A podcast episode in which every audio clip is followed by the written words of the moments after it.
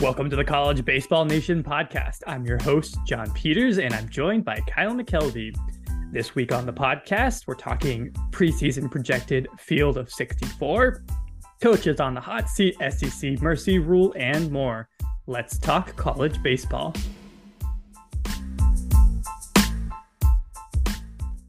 Kyle, how's it going? We're just one week away now from the start of the college baseball season. Next week. Yeah, I'm so excited. Um, starting to get stats prepared and everything. Um, they uh, just came out with an update for uh, uh, baseball R, so I'm using stats and stuff and getting nerd, you know, getting breaking out the chops, you know. nerd. Yeah, I mean that's that's how I get into it. You know, everyone's got their own thing. Some people read previews on other people's opinions, and some people form their own based on stats and stuff. So, oh, I like it. I like that's it. I like. Yeah, up here in the Boston area, we had uh, the epitome of baseball weather. Uh, Hmm. wind chills of negative 40 over the weekend. And Yeah, you survived, pretty right? Yeah, yeah. But this next weekend, we're getting some 50s, which is also kind of wild for a winter in New England. So uh, it actually is kind of baseball weather coming up this week. That's a 90 degree swing.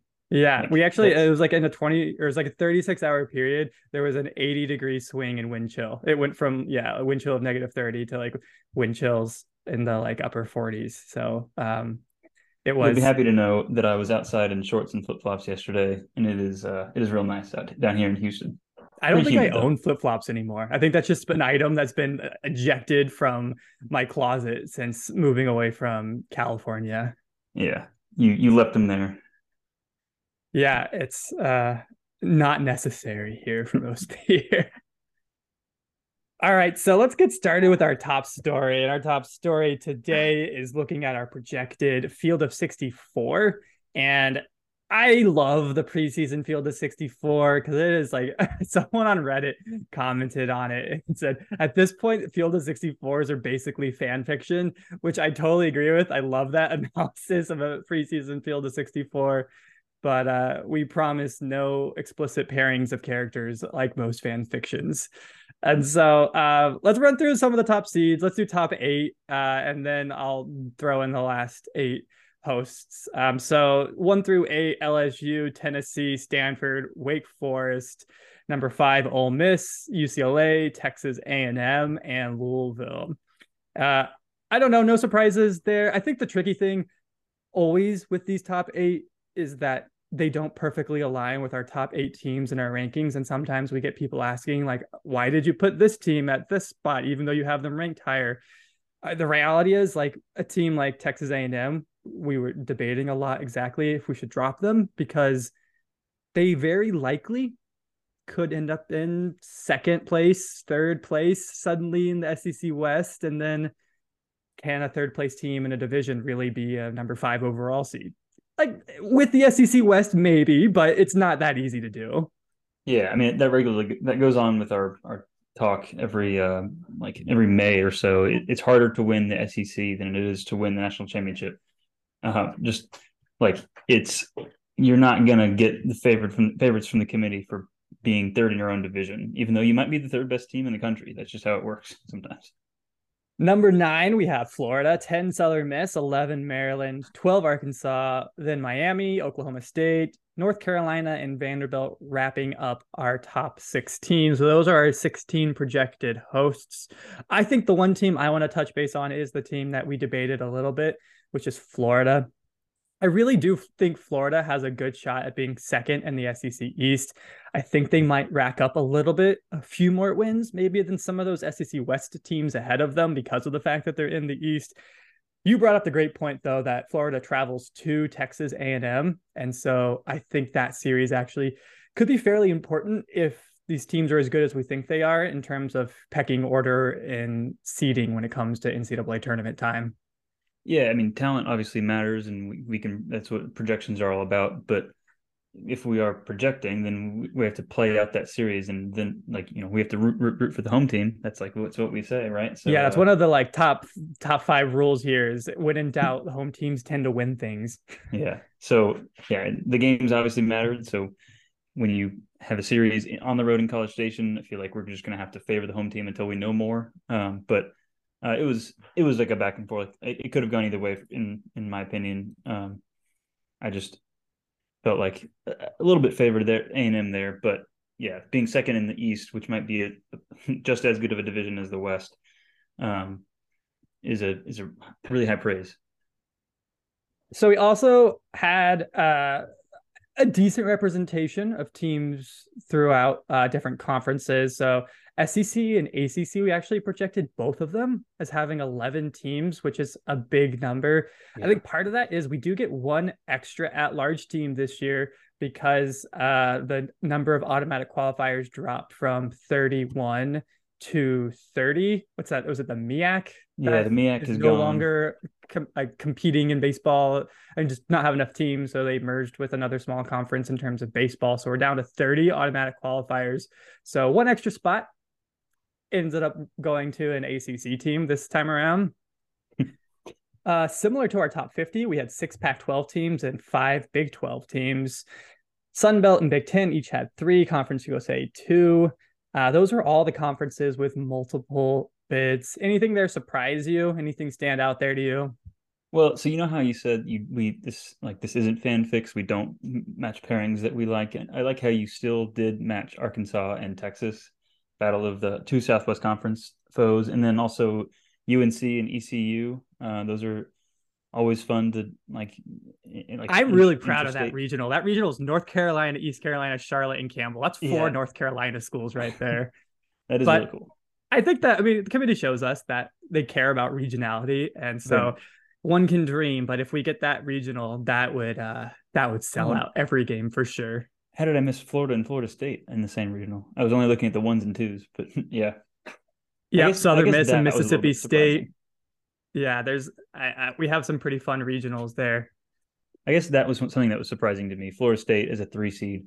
Um, I it's obviously early in the Link Jarrett uh, era and hasn't started yet, so maybe he has a giant a swing on on the like the impact of of in his program. So we'll see. I I, I could see Florida State jumping up and, and improving a lot, but um, yeah, that, that'd be a it'd be a, a good year, I think, to be a three seed.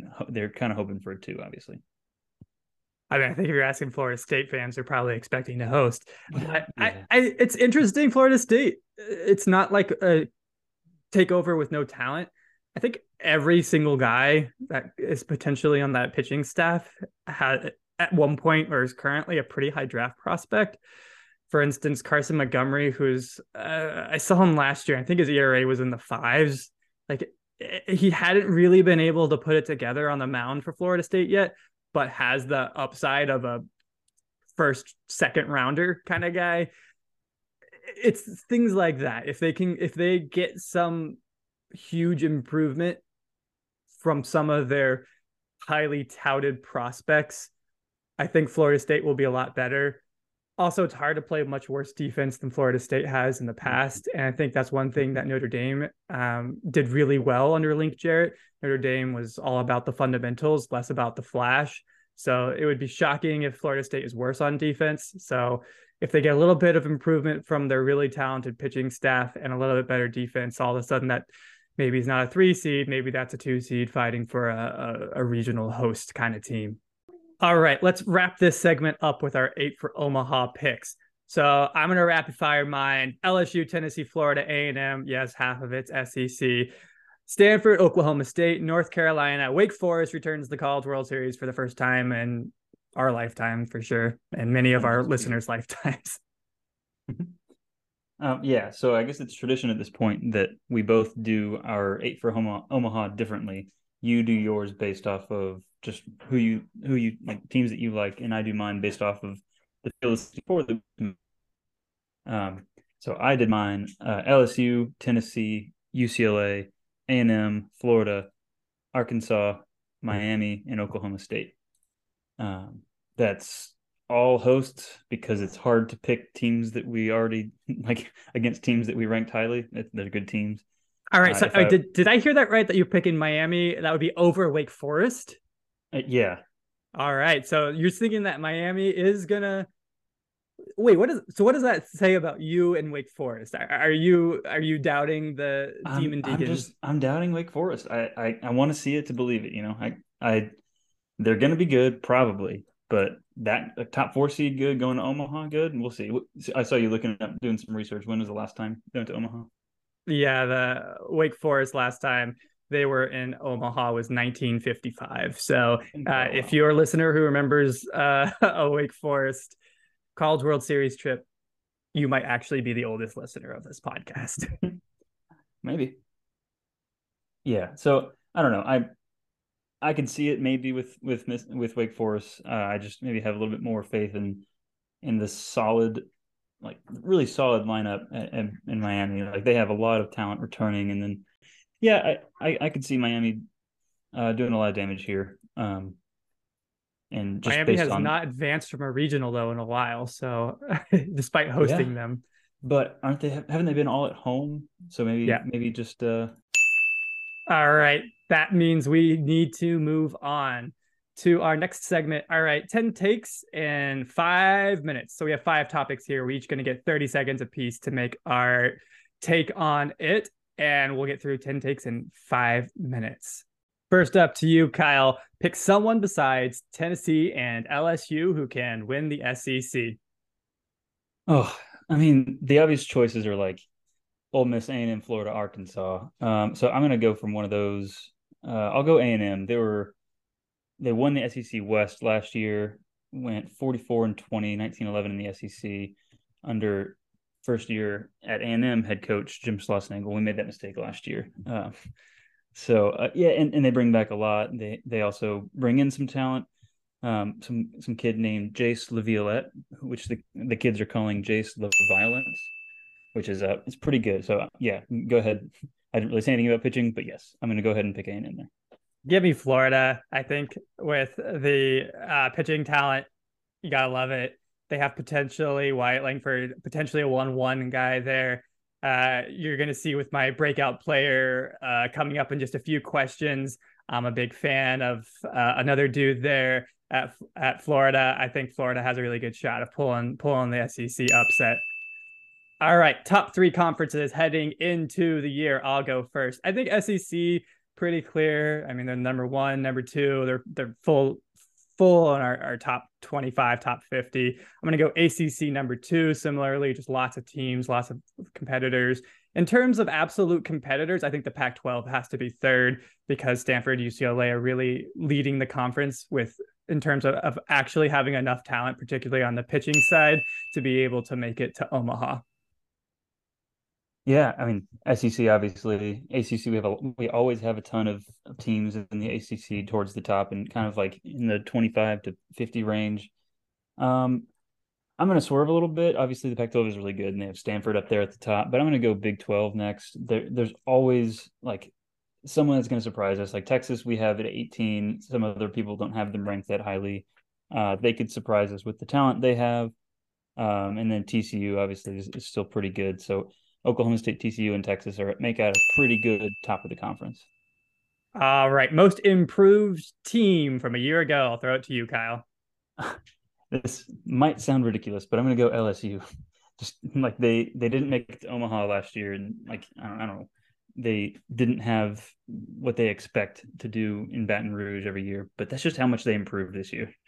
They might win 50 games in the regular season, which is which would be a 10 game improvement on last year, plus whatever they do in the postseason. So, um, yeah, give me LSU as kind of a funny answer. I'm sticking in the SEC. I'm going South Carolina. I think half the lineup probably will be transfers. They have Will Sanders, who is top top prospect kind of guy. I'm really excited to see Will McGillis coming over from Southern Miss. Uh, Braylen Wimmer, I think, is one of the best shortstops in the country. Uh, I think Southern Miss, or I think South Carolina is going to be uh, a regional team for sure this year. All right, coaches on the hot seat. Uh, I'll go first. I think it's really easy to say any team in the SEC who hasn't been to Omaha in a little while, you, start feeling that pressure. I think I think the one I want to go with particularly is Bohannon at Alabama. I think this is probably his most talented team he's had in his tenure there. If this team doesn't at the very least make a regional and perhaps even regional final, winning a regional, I think that he should feel like his seat is getting pretty hot there in Tuscaloosa. Uh, yeah, and kind of with the same point, I went to the SEC first to make my picks, just because the expectations there are so high, and if you don't succeed immediately, obviously the pressure's on. Uh, I'm going to go with um, Nick Mingione at, at Kentucky. They they had a great first season there. They went 19 and 11 and uh, won a regional, I think, and then he's just gone 44 and 76 in conference play since then, back to back 12 and 18 uh, SEC like regular seasons just just not a very good stretch lately. And I don't think the expectations at Kentucky are particularly high, like compared to like a Vanderbilt or like right now Tennessee, LSU, stuff like that. But yeah, I I think it's just it's just hard to keep going under well under 500 like that and missing the SEC tournament. All right, right back to you. Who is your breakout player of the year to watch right now? Um, well, I also went to the SEC here, but I I, I can't uh, in good conscience just stick with SEC. So I'll go I'll go somewhere else. How about I go um, Mitch Jebb, shortstop out of Michigan State, kind of a, a random one, but he's one of the top players in the Big Ten probably this year. Uh, he hit 351 last year, so maybe that doesn't qualify him as a breakout, but maybe that vaults him. Maybe another good season like that vaults him into um, top five draft round draft pick kind of contention. All right, uh, I'm gonna go with Jack Caglianone. Uh, I, I I I love the guy. He's six foot five. He is just an absolute beast.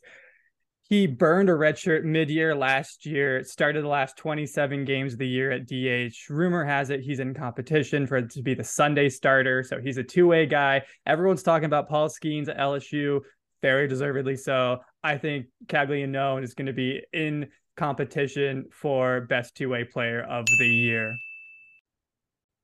Next up, we're doing a brand new segment pick a side. So, no room for agreement in this segment. We have to disagree. Three topics, both have to be on the opposite side. The first topic that I want to come up uh, I want to discuss is the new mercy rule in the SEC. So it's being reported that starting after the seventh inning, if there's a 10 run difference, 10 run lead for one team, then the uh, mercy rule is in effect. To my knowledge, this is not just for travel days, this is for uh, all SEC conference games. Pick a side, Kyle, for against mercy rule in the SEC. I'm I'm very for it. It's uh it seems like nothing I mean just like just nothing like but a good thing, you know, for for everybody. Like why waste time with a 10 run um a 10 run game after the 7th inning. Uh, and it it does save travel, but it could save yeah, I mean just like a random it could save a lot of pitchers, I guess is what is what it's going to come down to for me. Save them for what? I mean, if I'm going to like, the, the anti side, like this is this is why they're there, right? They they want to be playing, and I think I mean I think one thing that's I'm particularly I don't know. Uh, I feel bad. I mean, these are times when the freshmen get experience, uh, where where those guys deeper in the the the depth charts gets their you know first college at bat in moments like this in games. I think that anytime you have uh, a solution to a problem that is less baseball, I am generally anti that. And so mercy rule in the SEC, let them play, right? I mean, this is why they this is why they came. This is they came to play. All right. Uh, in the last few weeks, Louisville announced that they were giving their teams rings for their College Station Super Regional appearance. Arkansas and A&M both gave out College World Series rings. Are you for or against? I'll take this one first. Uh, I'm gonna go against. I don't know, not to be like too boomery here, but this feels a little participation trophy to me. Like I get it more so for College World Series appearance. It kind of feels like a, a bigger deal. But I mean, not not to throw shade at Louisville, but a super regional appearance, I don't know if that's worth buying bling over. Like I think if you're, you know, coming back to the to the reunion at at Louisville and wearing your super regional ring, I think sooner or later Louisville's going to win a national championship. They're going to make it to more College World Series. That super regional ring's going to look kind of lame. I, am kind of with you, but um, got to take the other side. So I, I like it. Let's let's celebrate things. It's nice celebrating trophies and things. Like you still won a regional, so it's consider it a regional uh, ring. And I don't know. I didn't actually see it. Is it is it pretty uh, pretty gaudy? It's it's just a regular old like championship ring with the like fake crystals or whatever it is all over it. I don't know. well, I like celebrating accomplishments, and it's uh they had a good season. The the Omaha one, like you said, is is way more understandable. It's um it's it's an accomplishment. I think both Arkansas and A&M both made it to the like super, the semifinals, right? So they were top four. That's that's also an accomplishment. Uh, so I like it. Start giving out top four trophies now, don't we? Yeah, sure. All right, you get this one first. Uh, NIL one-time transfer rules have revolutionized college baseball. So, Kyle, what's your take on this? Well, I'm going to make you take the other side so that you can you know keep up the uh, the boomer uh, anti-player mantra that you've got going on. Um, so, so, I'm I'm for it. I, am pro player. Uh, it's it's a great thing. NIL is only just giving players a piece of the pie, especially in baseball where they um, they only get like half a scholarship sometimes per player. Uh, it's a minimum of quarter of quarter scholarship right now. With only 11.7 scholarships to go around though so it's it's um i think it's a great thing if anyone can like help fund some of their like their college. I don't know. It's nice. And then the one time transfer i know a lot of people complained about it. I um i think it's fun. Like it's it's nothing like it was back in college football in the 1920s there was apparently something where someone a player could go on like one Saturday play for a different school, and then the next Saturday play for the school that he like had initially signed for. So like you basically get like a, a weekly transfer. Uh, Back when college classes were like arithmetic 101. Yeah, exactly. All right. Well, you're forcing me to take the anti side on this. Uh, I think that my my one fear, especially with the one time transfer rule or with NIL, that's as unregulated as it is right now, is what's going to happen to the mid majors. I look at a team like ODU losing their best player, Carter Trice, to NC State. And I look at Southern Miss losing Will McGillis, losing Hurston Waldrep. I think the fear is the slippery slope is that Florida, NC State et al. can afford more NIL deals than some of these mid major I know mid major is a dirty word in college baseball, but let's say some of these mid major schools. So what what is the logical conclusion of this? Do we end up with like AAA teams in the SEC with every single top prospect or SEC ACC something like that?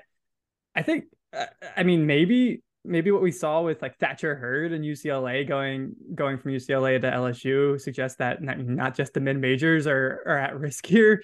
Uh, it's just kind of the the rich versus the less willing to spend. so I don't I don't know if I have a good solution for it, but mm-hmm. I do think that left unregulated, there is room for NIL one-time transfer rules to lead to the rich get richer scenario.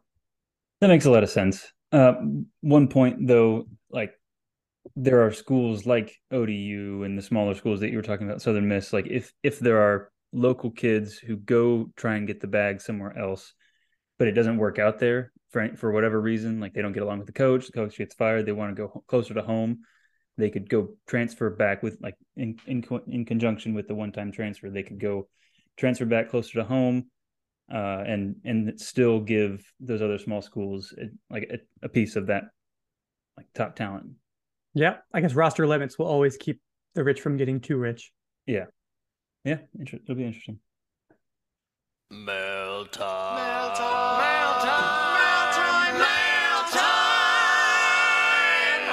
You know what that sound means. Also, so excited to have that on the College Baseball Nation soundboard now. Love it. So, mailbag time. We've had a lot of questions submitted and we want to give some some due diligence to some of these questions because I think there's a lot of really good ones. And this first one transitions really well from our last topic, which is which school benefited the most from the transfer portal and which one was hurt the most.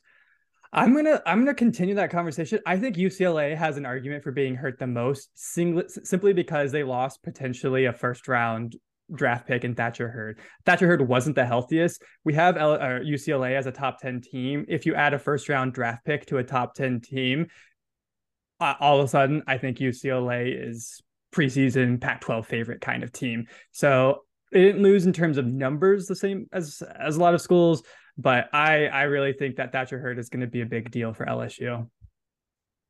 Yeah, I mean that's makes a lot of sense. I think uh, other teams that that did a lot in the transfer portal. I think Mississippi State got quite a few um, from the transfer portal. I can't find. I love how yeah, I love how season ago it felt like revolutionary to go like for an SEC team to go and dig into the transfer portal, but mm-hmm. now it feels like it's commonplace. Like uh, every single SEC squad uh, is recognizing, you know, even Vanderbilt, the importance not only of freshman class and JUCO classes, but four year transfers too. Yeah, I mean, teams. So teams like Mississippi State, South Carolina, Arizona State got, at, and uh, Alabama got at least four transfers, uh, and like just in this past season, that are in the top 100 of D1 baseball's transfer ranking. So like that's that's quite a few, um, quite a few solid teams that that just got even better. All y'all are sleeping on Arizona State. We're the only ones that have Arizona State in our top 25. But I mm-hmm. think that transfer class is one of the best transfer classes in the country, and Arizona State is going to make some noise in the Pac-12. Yeah. So uh, we've the most. We've debated it some on the podcast and between us a little bit like where do we actually put texas? And one of the questions we got this week was how much will texas struggle this season given all that they lost? I think i want to give a, a, case for hope. I think that there's some names there that people will remember. They lost i mean like replacing the hispanic titanic. Yeah that's not great. Tanner witt is still a question mark in terms of health exactly when if he's going to come back. There there are a lot there's a lot missing without a doubt but I think Eric Kennedy, Dylan Campbell, Mitchell Daly are all really solid position player pieces. Lucas Gordon, I think any team in the country could see him as a legitimate Friday night guy. I mean, maybe besides the Tennessee's or LSU, but you know, he's he's pitching on Friday nights most schools that he goes to. Uh, so I think he's a, a really big piece. Porter Brown from the TCU transfer never really quite quite put it together at TCU, but I think he's uh, a guy who's going to instantly contribute. And Garrett Guillemette, likewise, a guy from USC who I think will be an instant contributor behind the plate, getting a little bit of uh, experience behind the plate, I think will be useful for Texas. Texas did though just have their alumni game where Mitchell Daly hit cleanup. I, I you know I don't want to read too much into the alumni game, but Mitchell Daly only hit four home runs last year, and if that really is the the best option for the Longhorns at cleanup, I you might be a little bit worried about offensive protection for Texas. Yeah, I mean they're they're gonna have someone that replaces it. Just got to figure out who. Um, it's gonna be yeah, but it, it's obviously not gonna be as good as the Hispanic Titanic, like you said. I I think they can probably replace some of that, but I don't know. They'll they'll probably be second or third in the Big Twelve, maybe fourth, and they'll still be yeah. solid. I think they're going to win a lot of Friday night games. I think that's going to keep them yeah. in a lot of series in the Big 12. I think there's they're they're they're better than people are giving them credit for. Let's dig into the mailbag one more time. Can NC State bounce back from a disappointing 2022 season? They missed a tourney. They lost Tommy Tanks, abbreviated TT. Great to make it back to the postseason. Maybe make a run at Omaha. I think we need a to pause and recognize that NC State was probably the single most jilted team from a year ago. We, I think that was the biggest shock for everyone when NC State did not make it into the NCAA tournament. And so I think Elliott Avent and the folks at NC State have uh, the biggest chip factor right now when it comes to that chip on the shoulder. I I think Tommy Tanks. We, let's not minimize losing Tommy Tanks. Tommy Tanks is like generational type of bat, right? Like he's he mm-hmm. is absurd with his power. They did add Carter Trice though, USA baseball guy, ODU transfer, who I think will fit in really nicely. Be a guy who can actually, I, I think a 20 home run season wouldn't be absurd for Carter Trice. Uh, that I think a big thing that will help NC State this year is that uh, Jacob Cozart was a true freshman starting catcher for them last year anytime you have a true freshman starting catcher, that's that's not a position that you want your true freshman at. Uh, he went to the Cape, had a pretty solid summer in the Cape. So just getting that experience, I think the expectation is that he'll be a lot improved. Biggest biggest wild card is Sam Highfill if he's coming back from injury, uh, how healthy he is, if he's healthy or if he can contribute for them. I mean, he's in he was a preseason All American for us last season. He's he's the type of guy who is uh, can can change the trajectory of a season. And I think they'll still be able to hit. Like they, I mean, they got really solid hitting, like high average hitters uh, who hit who can hit a lot of doubles. They got tr- two transfers from Davidson and a transfer from A and M. Um, so Parker Nolan, but not that one, and Trevor Candelaria from both from Davidson, and then Kalae Harrison, shortstop from A and M or second baseman from A and M. Um, I think they'll they'll all be able to hit, and they'll have pretty solid defense. Uh, I I'm intrigued to see what what they can do. But when I first read this question, I thought TT is that Texas Tech. They lost Texas Tech from NC State. What does that mean? Got to read between the lines, Kyle. Yeah, I guess so. All right, this one we got from Instagram. Would you rather throw a bullpen, take BP, or shag BP? What do you think? Mm-hmm. I'm not very good at hitting. I, so neither of us ever played like college or high school baseball. Did you play high school baseball? I don't think so, right? No. My um, my playing days ended a, a, little bit younger than that. Yeah, but you had tennis. Tennis was your thing. Oof. Uh, yeah, I guess so. Yeah. Um, I, I was never very good at hitting, but I always like running and, and catching fly balls. So I'd rather shag BP. I've never had to like clean up though, so I, I, guess I don't know what what college BP actually like consists of. I'm gonna say throw a bullpen. That sounds fun. In my yeah. my my youth days, my little league days, I was a, a pitcher with no command. Um, I think I would have some fun throwing a bullpen. yeah. You definitely hit the the bullpen coach a few times. Yeah, I would I would not want to I think I mean not on this list, but like bullpen catcher probably would be the lowest thing on my list of thing uh, responsibilities for a college team that I would want to do. but um, I, I think I could throw a bullpen. I would I would feel it in the morning for sure. Oh, yeah. I'd probably feel it five minutes later, but I also feel it in the morning. yeah, you don't have to throw that fast. It's fine, right?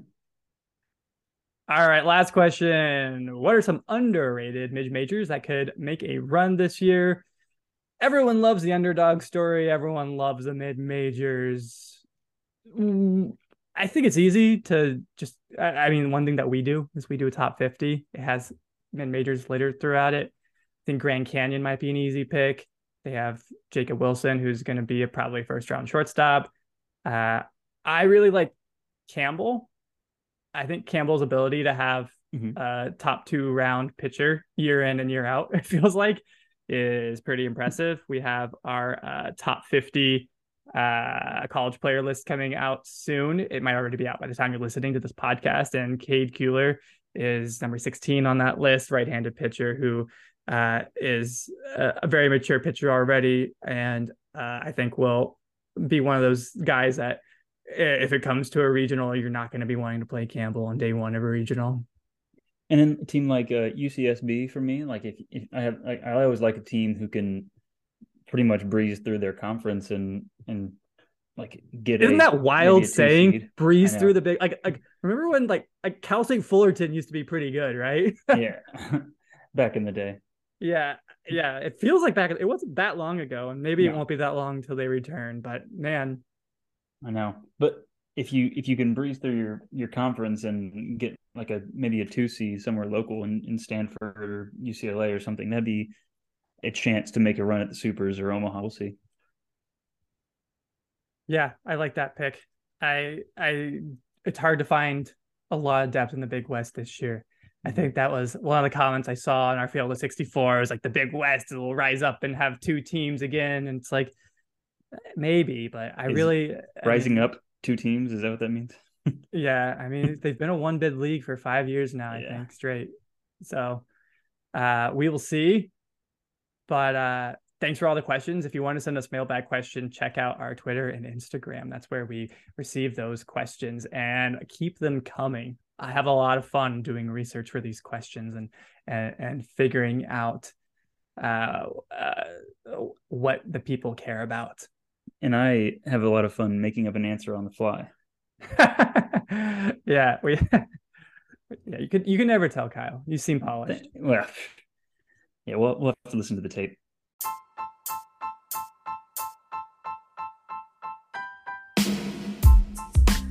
Thanks for listening to the College Baseball Nation podcast. If you haven't already, subscribe to the podcast, share it with your friends. Like right now, just like text it to a friend. Maybe someone who likes college baseball. Maybe someone who doesn't like college baseball yet, but they really should. Send it to them. Let this be their gateway into college baseball. Also, check out our website, collegebaseball.info. Thanks for listening and have a great week.